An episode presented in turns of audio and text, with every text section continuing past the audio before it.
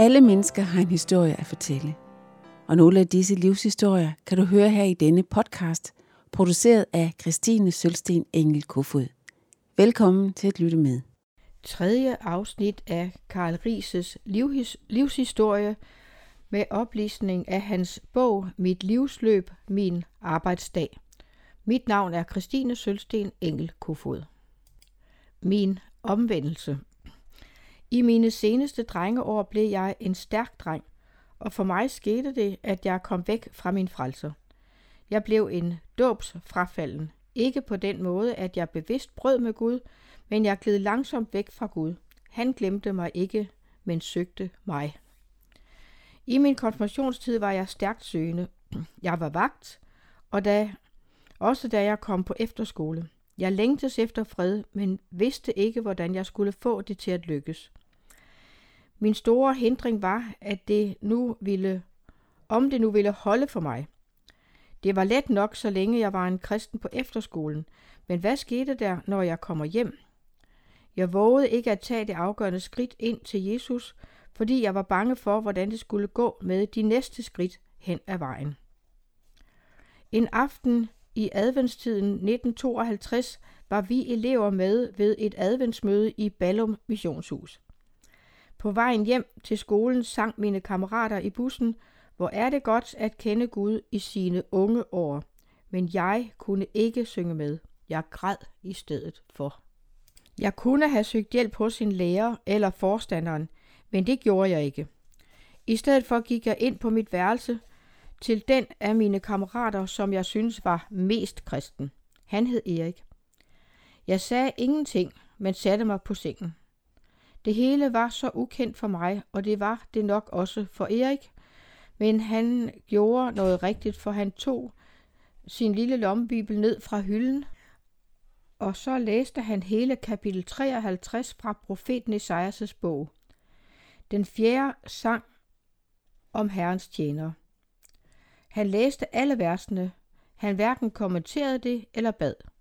Og mens han læste, tog Gud sløret fra mine øjne, og jeg så, at det var for mine synder, Jesus blev såret. Han blev knust under min skyld. Troen fødtes i hjertet, mens jeg hørte, og jeg tog imod ordet, og da kom Jesus ind i mit hjerte. Det var meget radikalt. Jeg vidste, at nu var jeg en kristen. Siden har jeg erfaret, at Gud også hjalp mig med de næste skridt. Jeg oplevede, at han, som begyndte med mig, han fortsatte også. Hvor lærerfar Martin Luther siger, at der findes to slags syndere. De, som ser og erkender sin synd, og derfor får brug for en frelser. Og så dem, der ikke ser deres synd, og derfor heller ikke får brug for Jesus. I min vagte tilstand så jeg, at jeg var en synder. En begivenhed Gud brugte til at åbne mine øjne, så jeg så mig selv, som jeg var, at som dreng havde jeg stjålet nogle hegnspæle fra en nabo. Vi havde brugt dem til at lave en tømmerflåde af, og på den sejlede vi i min fars dam. Hen på sommeren kom der en tør periode, og jeg sagde til naboens drenge, at de skulle få pælene hentet hjem.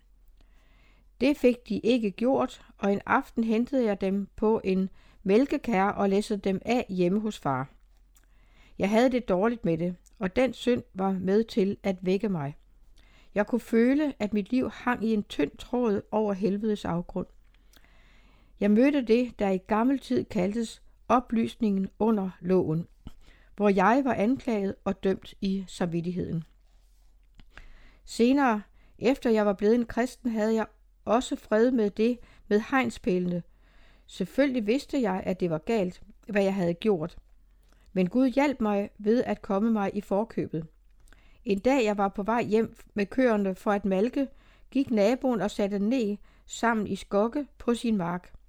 Det var ganske tæt ved markvejen, hvor jeg gik. Der slog det ned i mig. Nu har du chancen. Og inden jeg fik tænkt mig rigtig om, stod jeg på marken over for Hans og bekendte mit tyveri for ham, selvom det var mange år siden. Jeg var villig til at erstatte dem, sagde jeg. Men jeg fik en, jeg fik en blank tilgivelse. Ingen bebrejdelser, og hvor var det ufortjent. Den anden ting, jeg er så lykkelig over, var måden, jeg fik lys over evangeliet på. Det skete ved at høre evangeliet om Jesus. Ikke specielt store oplevelse, men Jesus kom til mig gennem ordet fra Esajas 53. Og de ord fødte troen i mit hjerte. Det var det, de gamle kaldte oplysningen under evangeliet. Mennesker, der har haft betydning for mig. Når jeg tænker på de mange, som har haft en betydning for mig, så dukker der et helt galleri af personer op. Først mine forældre, men dem har jeg fortalt om. I barndomsmiljøet er der dog også mine bedsteforældre. Min farfar har jeg ikke kendt, da han døde i 1926, men min farmor husker jeg rigtig godt. Hun var et elskeligt menneske. På sine gamle dage boede hun hos far og mor. Da var hun svagelig, men blev dog 74 år. Men mormor og morfar husker jeg også tydeligt. De var præget af Guds frygt og nøjsomhed. Dem har jeg også fortalt indgående om tidligere, og det er fra den side, jeg har en væsentlig del af min kristne påvirkning. De personer, der har fået lov at præge mig, hører alle til i de første 25-26 år af mit liv. Netop den side af menneskelivet lærte jeg en god del om i min højskoletid. Forstander Fritz Larsen havde hver lørdag et foredrag. Det var timer, vi satte stor pris på, og vi huskede dem. Et af hans foredrag havde emnet Vi præges og vi præger, hvor han talte om den kendskærning, at andre mennesker påvirker os og er ved til at forme og danne os. Han understregede også det ansvar, vi selv havde, for også vi er med til at præge andre. Det gælder i særlig grad børn og unge. Vi kan påvirke hinanden både i positiv og negativ retning. Vel, vi er ikke bare vildeløst lærer, som formes og dannes. Vi har selv et ansvar for, hvad vi lader os påvirke af. Vi træffer valg, og det er nødvendigt. Men den største fare er nok den, at vi præges på en måde, vi ikke selv mærker. Vi præges af tidens tankegang, af livsstil og det, vi kalder tidsånden. Der er mennesker, som har haft en stor betydning for os, og der er også mennesker, vi takker Gud for. For min del gælder det både en menneskelig og en åndelig betydning. De første, jeg nævner, er personer, som hører mit barndomsmiljø til.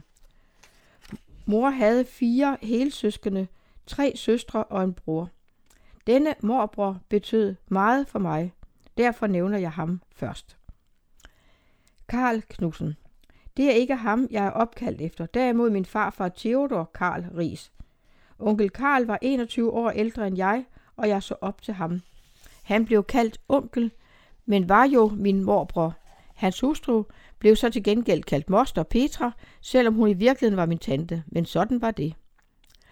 Onkel Karl var sindigheden selv, men samtidig robust og kunne nok få flyttet noget, når han tog fat.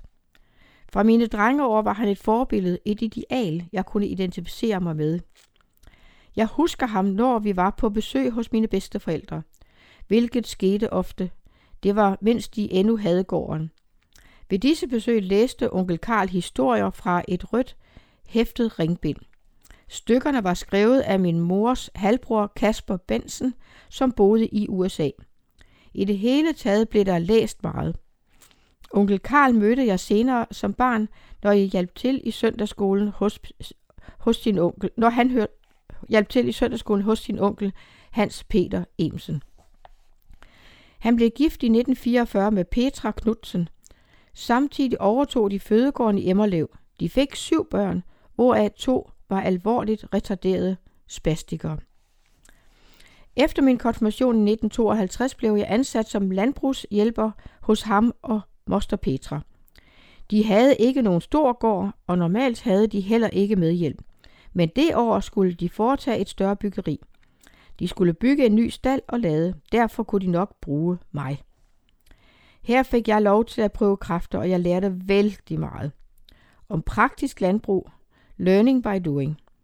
Om byggeri, begyndte med at brække de gamle bygninger ned og grave grundvold ud, hente sand ved stranden. Vi lavede selv cementsten til byggeriet.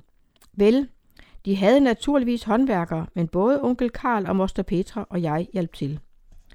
Mit håndelag, jeg gjorde, her gjorde jeg et kvantespring fremad den sommer. Hjemmefra var jeg ikke vant til så meget. Flid og arbejde, de var unge og kunne tage fat. Begge var de dygtige og myreflittige. Det var gode forbilleder at have og tage ved lære af. Onkel Karl mødte mig med tillid. Jeg fik lov til vældig mange ting. Men alt dette var kombineret med, at de levede et liv sammen med Gud. På en sund måde lærte jeg meget om, hvad kristendom i praksis var. Jeg lærte ærlighed og redelighed, og det var på en fin måde kombineret med og præget af Kristi sindelag. Senere, da vi selv flyttede til Emmerlev, havde vi et snævert samarbejde, især om søndagsskolen. Som nævnt havde de ikke altid haft det så let og enkelt, men jeg havde altid i ham en fortrolig ven, som forstod mig og som jeg kunne rådføre mig med. Det var godt at have onkel Karl at drøfte tingene med. Når jeg selv har bygget tre huse, øh, så er jeg ikke i tvivl om, at det lå i bagagen fra den tid. Så er der Laurits Anton Larsen.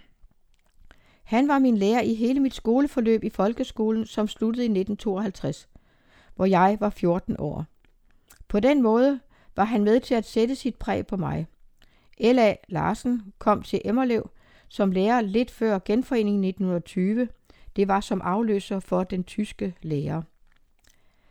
Før 1920 var det en tysk skole, børnene fra Nordslesvig, det vil sige Sønderjylland, skulle undervises i. Min far har kun gået i den tyske skole. Han fortalte, vi skulle tale, snakke tysk i klasserummet, men på legepladsen talte vi dansk. Min mor gik i tysk skole, til hun var ni år, og fik så resten af sin skoletid under lærer Larsen. Lærer Larsen var dygtig. En lærertype, som vidste noget om alt. Han var ene lærer på, for alle syv årgange. Det krævede sit at holde styr på en flok på omkring 60 børn. Det var måske årsagen til, at han var streng. Vi havde respekt for ham. Nogle var endnu bange for ham. Der kunne let falde en lusing eller en endefuld over hans knæ. Mit forhold til ham var godt, måske på grund af min situation, som tidligere omtalt med sygdom, hvor jeg i første klasse mistede mindst et kvart skoleår. Da jeg begyndte at være oppegående, kom lærer Larsen med skoleopgaver, blandt andet regneopgaver til mig derhjemme. Lær Larsen gav mig et solidt og godt grundlag med ud i livet. Han formidlede, no- formidlede noget af den grundindstilling, som jeg har udnyttet at være selvlært. Han var en blændende god fortæller. Larsen fortalte om skolemanden Christian Kold, og selv var han nok lidt af en kold type. I en time fortalte han os om Kold, som gjorde op med samtidens undervisningsform med udenadslæger og terperi. Kold havde bibelhistorie og fortalte om Abraham, der skulle ofre sin søn Isak. Og så stoppede han lige der, hvor det var allermest spændende.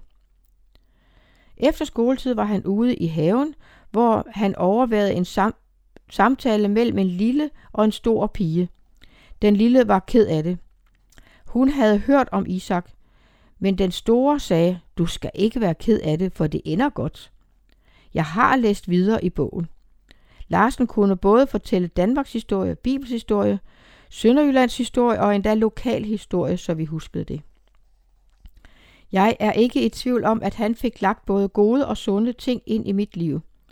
Ligeledes er jeg overbevist om, at kimen til min interesse for historie i almindelighed og slægtshistorie i særdeleshed blev lagt ned her. Det var ham, der fortalte mig, hvor min fars slægt stammede fra. Et første input om slægten. Han gav syn for de menneskelige værdier. Selv var han nok agnostiker, med den anskuelse, at man ikke kan kunne vide noget helt sikkert om Gud, men havde en stor menneskelig visdom og respekt for andre mennesker. Politisk hørte han til Retsforbundet, det parti, som ville, at bøndernes jord skulle være fælleseje. Hvis der for eksempel havde været folketingsvalg, så blev mandatfordelingen gennemgået på tavlen dagen efter. Han lærte også endda noget om, hvordan denne mandatfordeling blev regnet ud. I februar måned blev der hvert år afholdt genforeningsmøder i forsamlingshusene på afstemningsdagen, og en gang imellem brugte han et par timer til at fortælle om genforeningen i 1920. Kort efter afstemningen havde han truffet en af beboerne i Emmerlev, som havde sagt, Larsen, Det her har vi ikke fortjent. Underforstået mente manden, at genforeningen med Danmark skyldtes Guds godhed. Min fornemmelse er, at det var min morfar Jeppe, der var tale om. Så vil jeg nævne et par personer fra min tidligste ungdom. Anders Petersen Lund. Han var gårdmand i Emmerlev og blev kaldt A.P. Lund, ellers Anders O. Eklev, til forskel fra sin fætter Anders Lund fra Byvang. Han ejede gården Byvang. Anders O. Eklev havde en gård, der lå ikke så langt fra Emmerlev Klev, det vil sige skrænten ud mod Vadehavet. Min farmor var født på den gård, og den lå nær ved mit hjem. Da jeg kom hjem fra de fem måneder på efterskole i Løgum Kloster, fik jeg plads hos ham. Han var gårdmanden, som jeg arbejdede hos i godt seks år. Det var en større gård, og jeg begyndte som tredje mand på gården, men avancerede hurtigt til at være første mand. Han var en dygtig landmand. Han ledede arbejdet, men deltog ikke selv i markarbejde og gårdens daglige drift. Det var en spændende plads, og der var store udfordringer for en ung mand – hvilket nok var en medvirkende årsag til, at jeg blev der så længe. Jeg var jo landmand til fingerspidserne, og jeg elskede det med kvæg og jord og korn, marsk og græs. Jeg gennemlevede en vældig ekspansion i dygtiggørelse. Ved siden af gårdsdriften var Anders handelsmand. Han opkøbte stude rundt omkring i Emmerlev, Koldby eller Bundje. Med dem, vi selv havde i stallen, kunne det blive hen imod 60-70 stykker kvæg. De blev samlet på en mark 1. maj om foråret. De blev så dagen efter fordelt i 12-14 lejede marker ude i marsken. De sidste af disse marker lå helt ude til grænsen til Tyskland i Rudbøl Kog. Der er nogen, som synes, det er lidt af en kræmmer i mig. Det er ikke noget, jeg har med hjemmefra, men jeg har det helt sikkert fra min tid hos Anders Lund. Anders var handelsmand, men jeg opfattede ham som meget reel, så jeg lærte redelighed og retskaffenhed. Anders var ikke missionsmand, men han gik ofte i kirke sammen med konen Mimi. Hun var født Heitmann og hed egentlig Mette Marie. Som menneske var han levende engageret i mange ting, for eksempel sydslesvigske forhold. De holdt Flensborg Avis, en avis for dansk i grænseområdet. Dertil var han lun, som vi siger, men han var også bevidst om, hvad der kunne betale sig. Christian Jebsen Skast Ham lærte jeg meget tidligt at kende. Han var gift med min mors moster, Karoline. De boede i Skast. De havde ikke selv børn, men havde en adoptivdatter, Annelise. Som dreng var jeg ofte sammen med min mor og søster på besøg hos Christian og Karoline samt Tine. Christians syge søster, som boede hos dem. Det var ham, der talte med ved de større møder i missionshuset i Ballum, eller var mødeleder ved møderne samme sted, når der var fremmede talere. På et tidspunkt spurgte han mig, om ikke jeg skulle være diakon. Jeg ved ikke, hvorfor han tænkte sådan. Christian Jebsen var lægprædikant. Han var en højt skattet forkynder og meget afholdt over alt, hvor han kom. Der siges om ham, og højskoleforstander Fritz Larsen, at det var de to, som fornyede den rosinianske arv i LM. Fritz Larsen gjorde det på sin skolede måde, mens Christian Jebsen gjorde det således, at Maren ude fra kæret kunne forstå det. Når han var rundt for at prædike, havde han sin guitar med og sang åndelige sange. Der er magt i de foldede hænder. Det gamle evangelium, det var det, der frelste Paulus. Det var det, der frelste far, og det var det, der frelste mig. Hvad jeg særligt kan takke ham og Gud for, var, at han rakte mig os Guds ord, så vi kunne begribe det. Fra et møde i Ballum Missionshus, hvor jeg nok kun har været en stor dreng, sagde han, Du sidder her og tænker, hvad skal jeg gøre for at blive frelst? Høre skal du. Høre, hvad Jesus har gjort for dig og så kunne han male Kristus for menneskers øjne som korsfæstet. Han havde en sjælden klar evangelisk tone i sin forkyndelse. Da han blev ældre og var blevet alene, besøgte jeg ham sommetider. Der boede han i Skærbæk.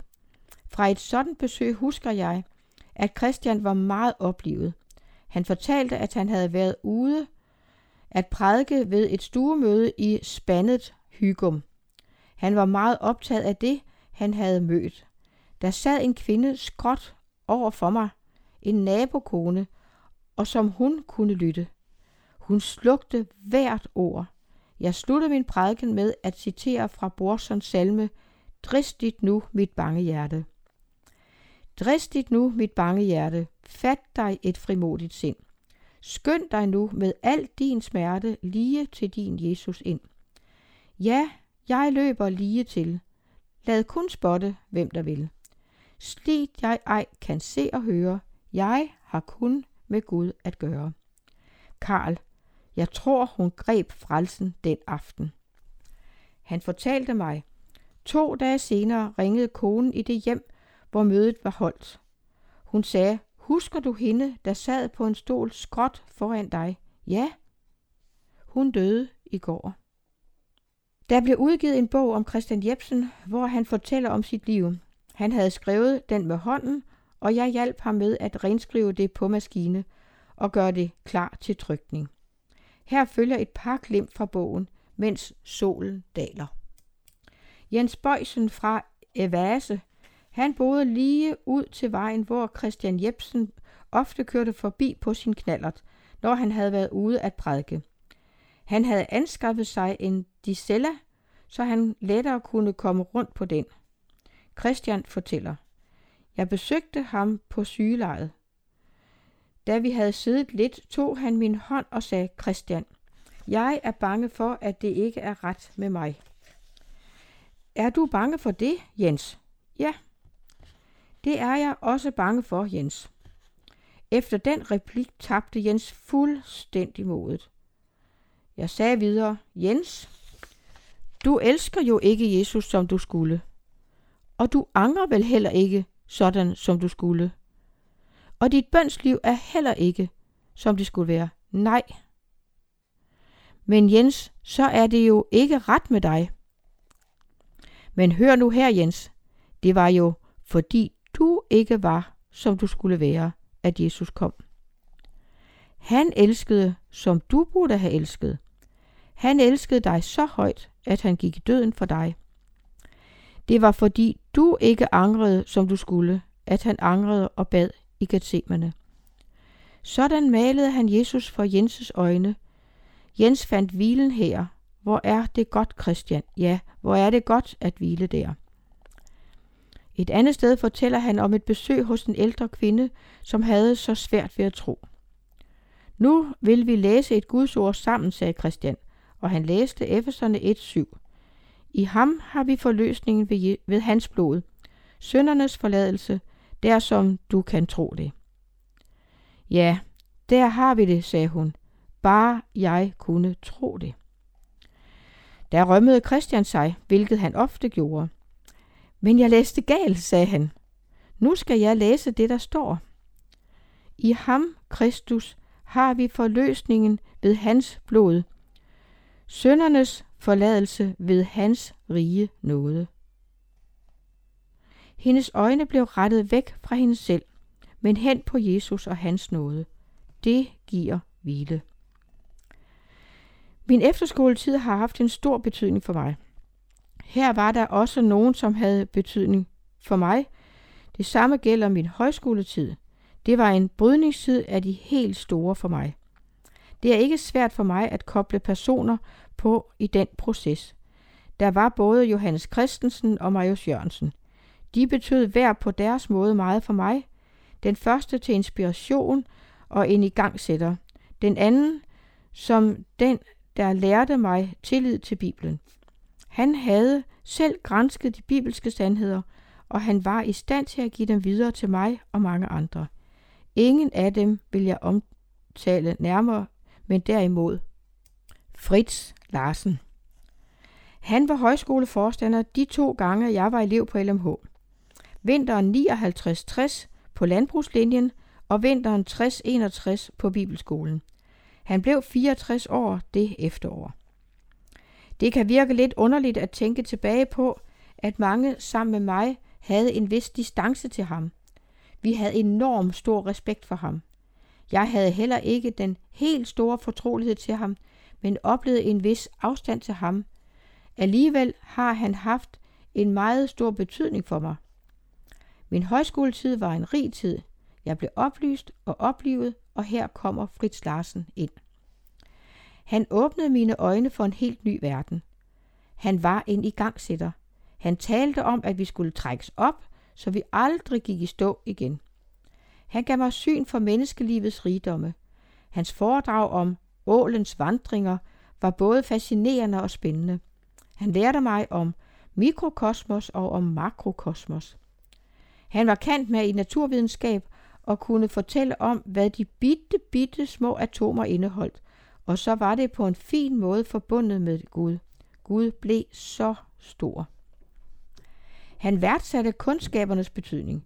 Selv havde han en enorm viden, men det gjorde et stort indtryk, når han med sine fingre viste os, at vi i virkeligheden kun vidste så meget, det vil sige et par centimeter. På den måde gjorde han os hungrige efter at vide og kunne mere. Endnu mere værdsatte han visdommen. Han var en vis mand, og han kunne øse af sin visdom, noget han tit gjorde i sine lørdagsforedrag. Foredraget om jeg, jegesen, handlede om selviskhed og om egoisme. Det var mens jeg gik på LMH, den første vinter, at Gud mødte mig med sit kald. Jeg overvejede meget at begynde en seminarieuddannelse og blive lærer, men som tiden gik, blev det mere og mere klart, at det var et forkynderkald. Jeg gik og talte med Fritz Larsen om det. Det var ikke just opmuntrende, hvad han sagde. Karl, når du skal prædike for andre, så må du kunne sige mere end, at jeg er glad for, at Jesus elsker mig. Det var jo meget rigtigt set og sagt. Jeg så, han havde nok ikke de store forventninger til mig. Senere, da jeg var begyndt at prædike, fik jeg et ganske andet forhold til ham. Der blev han som en åndelig far for mig. Paulus siger, at korinterne har tusindvis af opdragere, men kun én far. Han tilføjer, jeg er ved evangeliet blevet jeres far. Den opgave hos ham mødte jeg for alvor noget af, da jeg som ung prædikant kom til Hov nord for Limfjorden, hvor han og Gerda boede. Jeg fik lov at bo hos dem. Et par glimt derfra. Ved et kaffebord efter et møde i missionshuset sagde Maria, at hun syntes, at der var så mange mangler i hendes liv. Hun kom så tit til kort som kristen. Da sagde Fritz, Marie, der er et lille ord i Bibelen, du har overset. Det består også kun af tre bogstaver. Det er det lille ord nok. Og så nævnte han nogle skriftord, hvor det forekom. Gud er rig nok for alle, som kalder på ham. Min nåde er dig nok. Marie, det bliver aldrig nok med dig og mig, men det er nok, det Jesus er for dig. Han fortalte, at en dag, hvor han læste 1. Peters brev, blev han mindet om en ældre mand. Han havde været på sygehuset og var kommet hjem. Han blev tilskyndet til at besøge ham. Han kørte derud, og han var ventet. Jesus havde været der før mig, og alting var lagt til rette for en god samtale, sagde han. En tid senere tænkte han, at det vist var på tide med et bes- at besøge igen. Da sagde han, der tog han Gerda med, men det var underligt. Der var lukket, og han konkluderede, jeg var gået foran Gud. En aften i missionshuset, hvor jeg havde prædiket, tog Fritz Larsen ordet helt spontant og sagde, i aften har der været en her, som vi ikke kan se. Jesus har været her. Jeg oplevede, at vidnesbyrdet blev stadfæstet ved to vidner. Fra min tid på Fjellhavsskole Oslo kunne jeg også nævne flere betydningsfulde personer. Jeg skulle egentlig have været deroppe i 62-63, men det kursus, jeg var tilmeldt, blev aflyst. Så det blev først 63-64, jeg kom til Oslo, og der var Birte og jeg blevet gift, så vi var deroppe som ægte folk. I dag ser jeg det som Guds ledelse, at det blev sådan, selvom det ikke var efter vores oprindelige planer. Olav Uglem På Fjellhak var der på den tid mange fremragende lærere. Jeg var lidt skuffet over, at vi ikke havde lejlighed til at få Tormod Vågen som lærer. Han, var, han og Arna boede på Fjellhavn, og han var generalsekretær i Norsk Luthers Mission. Men de var i Japan på det tidspunkt for at undervise. Nogle af mine klassekammerater boede i deres lejlighed, hvor deres indbo stadig stod. En af de lærere, som var helt ny, var Olav Uglem. Han begyndte på Fjellhaug i januar 64. Han var ny, så hans familie var endnu ikke flyttet til Oslo. Han kom fra et lærerembede på Drottningborg Handelsskole, hvor han havde haft ansvaret for kristendomsundervisningen. Hans familie boede der stadig. Hans forældre havde været missionærer i Kina, og han havde haft meget af sin barndom der. Derfor fyldte mission rigtig meget i hans undervisning. Udover at være en dygtig lærer, var han frem for alt en dygtig pædagog. Han var altid vel forberedt og gjorde sig stor umage med at udtrykke sig markant, klart og kortfattet. Vi havde ham i faget homiletik, det vil sige prædikenlærer. Nogle af de missionsstudenter, som gik på den fireårige missionsskole på Fjeldkav, mente, at homiletik betød læren om at prædike kort. Disse timer i faget homiletik, prædikenlærer, var spændende. Disse emner havde jeg ikke beskæftiget mig med tidligere, men hvor lærte han mig meget. Han sagde, at kunne han blot få lært os at slide og slide og slide med teksten, så var han nået langt. Selv var han en slider. Han kastede sig senere over kirke- og missionshistorie. Han skrev flere bøger og oversatte og redigerede andre. Olav Uglim var kendt for sine rappe replikker. Sætter du en sag på spidsen, så står den klar og sikkert. Og så husker folk det. Han kunne inspirere i sin undervisning. Når du skal tale eller prædike, så må du vide, hvad du skal sige, og så skal du slutte, når du har sagt det. Jeg husker også tydeligt den dag, han stillede spørgsmålet, hvorfor skal vi prædike? Svar. Fordi Gud vil have sit ord ud. I Ezekiels bog, kapitel 2, vers 7, står der, du skal tale, hvad enten de hører eller ikke hører. En forkynders største ansvar er ansvaret over for ham, som har sendt ham. Det første ansvar er ikke tilhørende. Du skal ikke tale for at få dem til at høre, men du skal tale, hvad enten de hører eller ikke. En anden af hans markante sætninger lød, det er majestæts forbrydelse at forkynde sine egne tanker i kongens navn. Det skete med henvisning til Jeremias 23, kapitlet om de falske og de sande forkyndere. De falske profeter forkynder deres egne tanker, ikke Herrens ord. Som tidligere nævnt brændte han for mission. Selvom Jesus aldrig havde givet os en missionsbefaling, så skulle vi alligevel drive mission, sagde han. Det ligger nemlig i selve evangeliet. Det er uløseligt forbundet med evangeliet. Jeg savner mission i min forkyndelse i dag, sagde han. Motivet for mission er ikke hedningernes nød, heller ikke vores kærlighed til dem eller vores kærlighed til Jesus. Nej, det er Kristi kærlighed til hedningerne. Til Kristi kærlighed tvinger os, fordi vi har sluttet, at når en er død for alle, er alle døde. Og han døde for alle, for at de, der lever, ikke mere skal leve for sig selv, men for ham, som lever og opstod for dem. En anden vigtig udtalelse. Der skal ikke nogen nådegave til for at tale negativt om andre. Øjvind Andersen Øjvind Andersen havde været forstander eller rektor på Fjeldkav i 15 år. Han var blevet afløst af Anders H. Års i 1963, men han fortsatte som lærer, hvilket vi var meget glade for. Uden tvivl var han den lærer, som har haft den største betydning for mig. Jeg er mærket for livet af at have siddet under hans kateter. Og det er jeg ikke alene om. Han havde en øjensygdom, og på det tidspunkt, vi gik på Fjellhavn, var han svagt seende. Han var nok omkring 58 år dengang. Jeg havde ham i faget troslærer. I troslærertimerne i klassen brugte vi en bog, som han selv havde skrevet. Den var kun stencileret og samlet i to ringbind. Vi gennemarbejdede denne troslære, og det foregik på den måde, at vi på skift læste højt fra de stencilerede blade.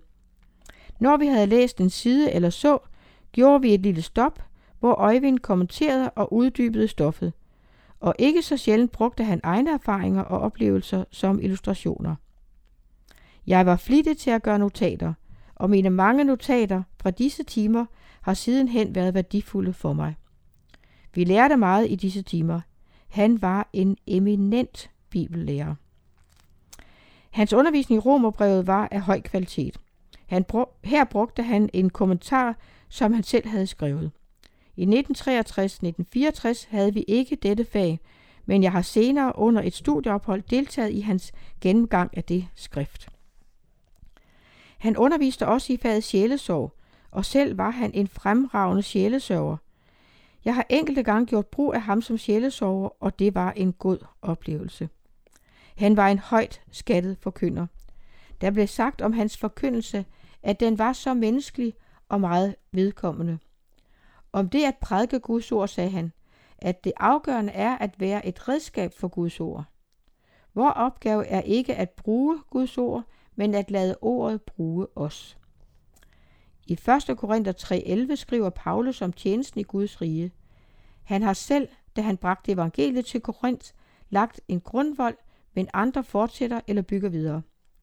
Nogle bygger med træ eller hø, strå, og andre bygger med guld, sølv og kostbare stene. En hver skal se til, hvorledes han bygger, for der kommer en dag, da en værs arbejde skal prøves med ild. Det betyder, at denne ildprøve skal afsløre den betydning, arbejdet har. Der er der nogen, hvis arbejde viser sig at være uden varig værdi i Guds dom til sidst. Det brænder op. Andres arbejde består ildprøven, og de får løn.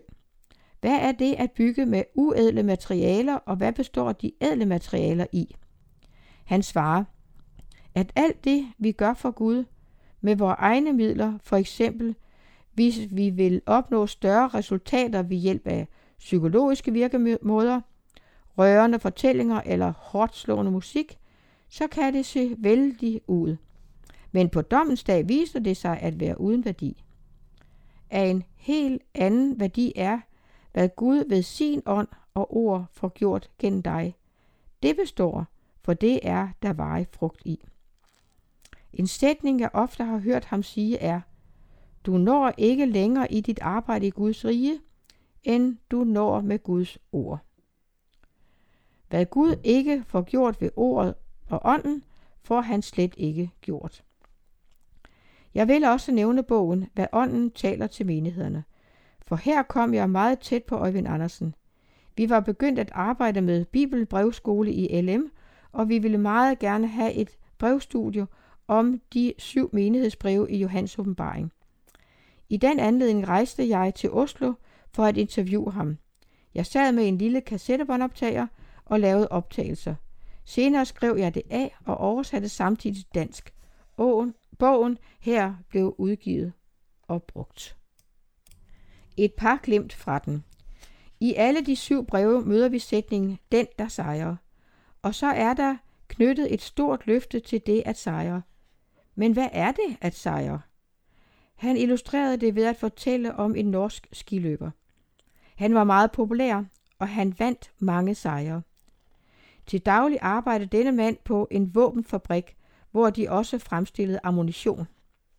Men i dag sker der en frygtelig eksplosionsulykke på fabrikken. Murværk faldt ned over ham og andre.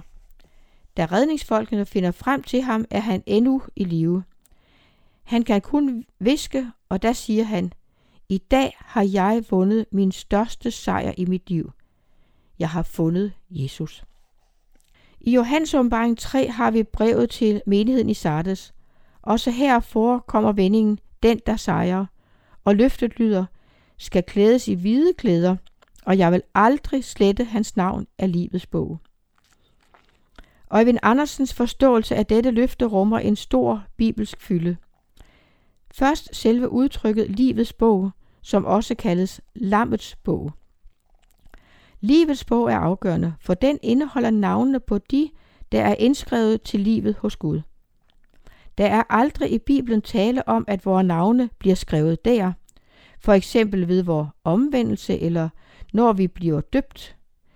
Vores navne står der fra verdens grundlæggelse af. Men det alvorlige er, at vores navne kan blive slettet af livets bog. Øjvind Andersen bruger en illustration. Han fortæller om en lev, der kom til Fjellhavg. Han var fisker i en af de nordligste byer i Norge.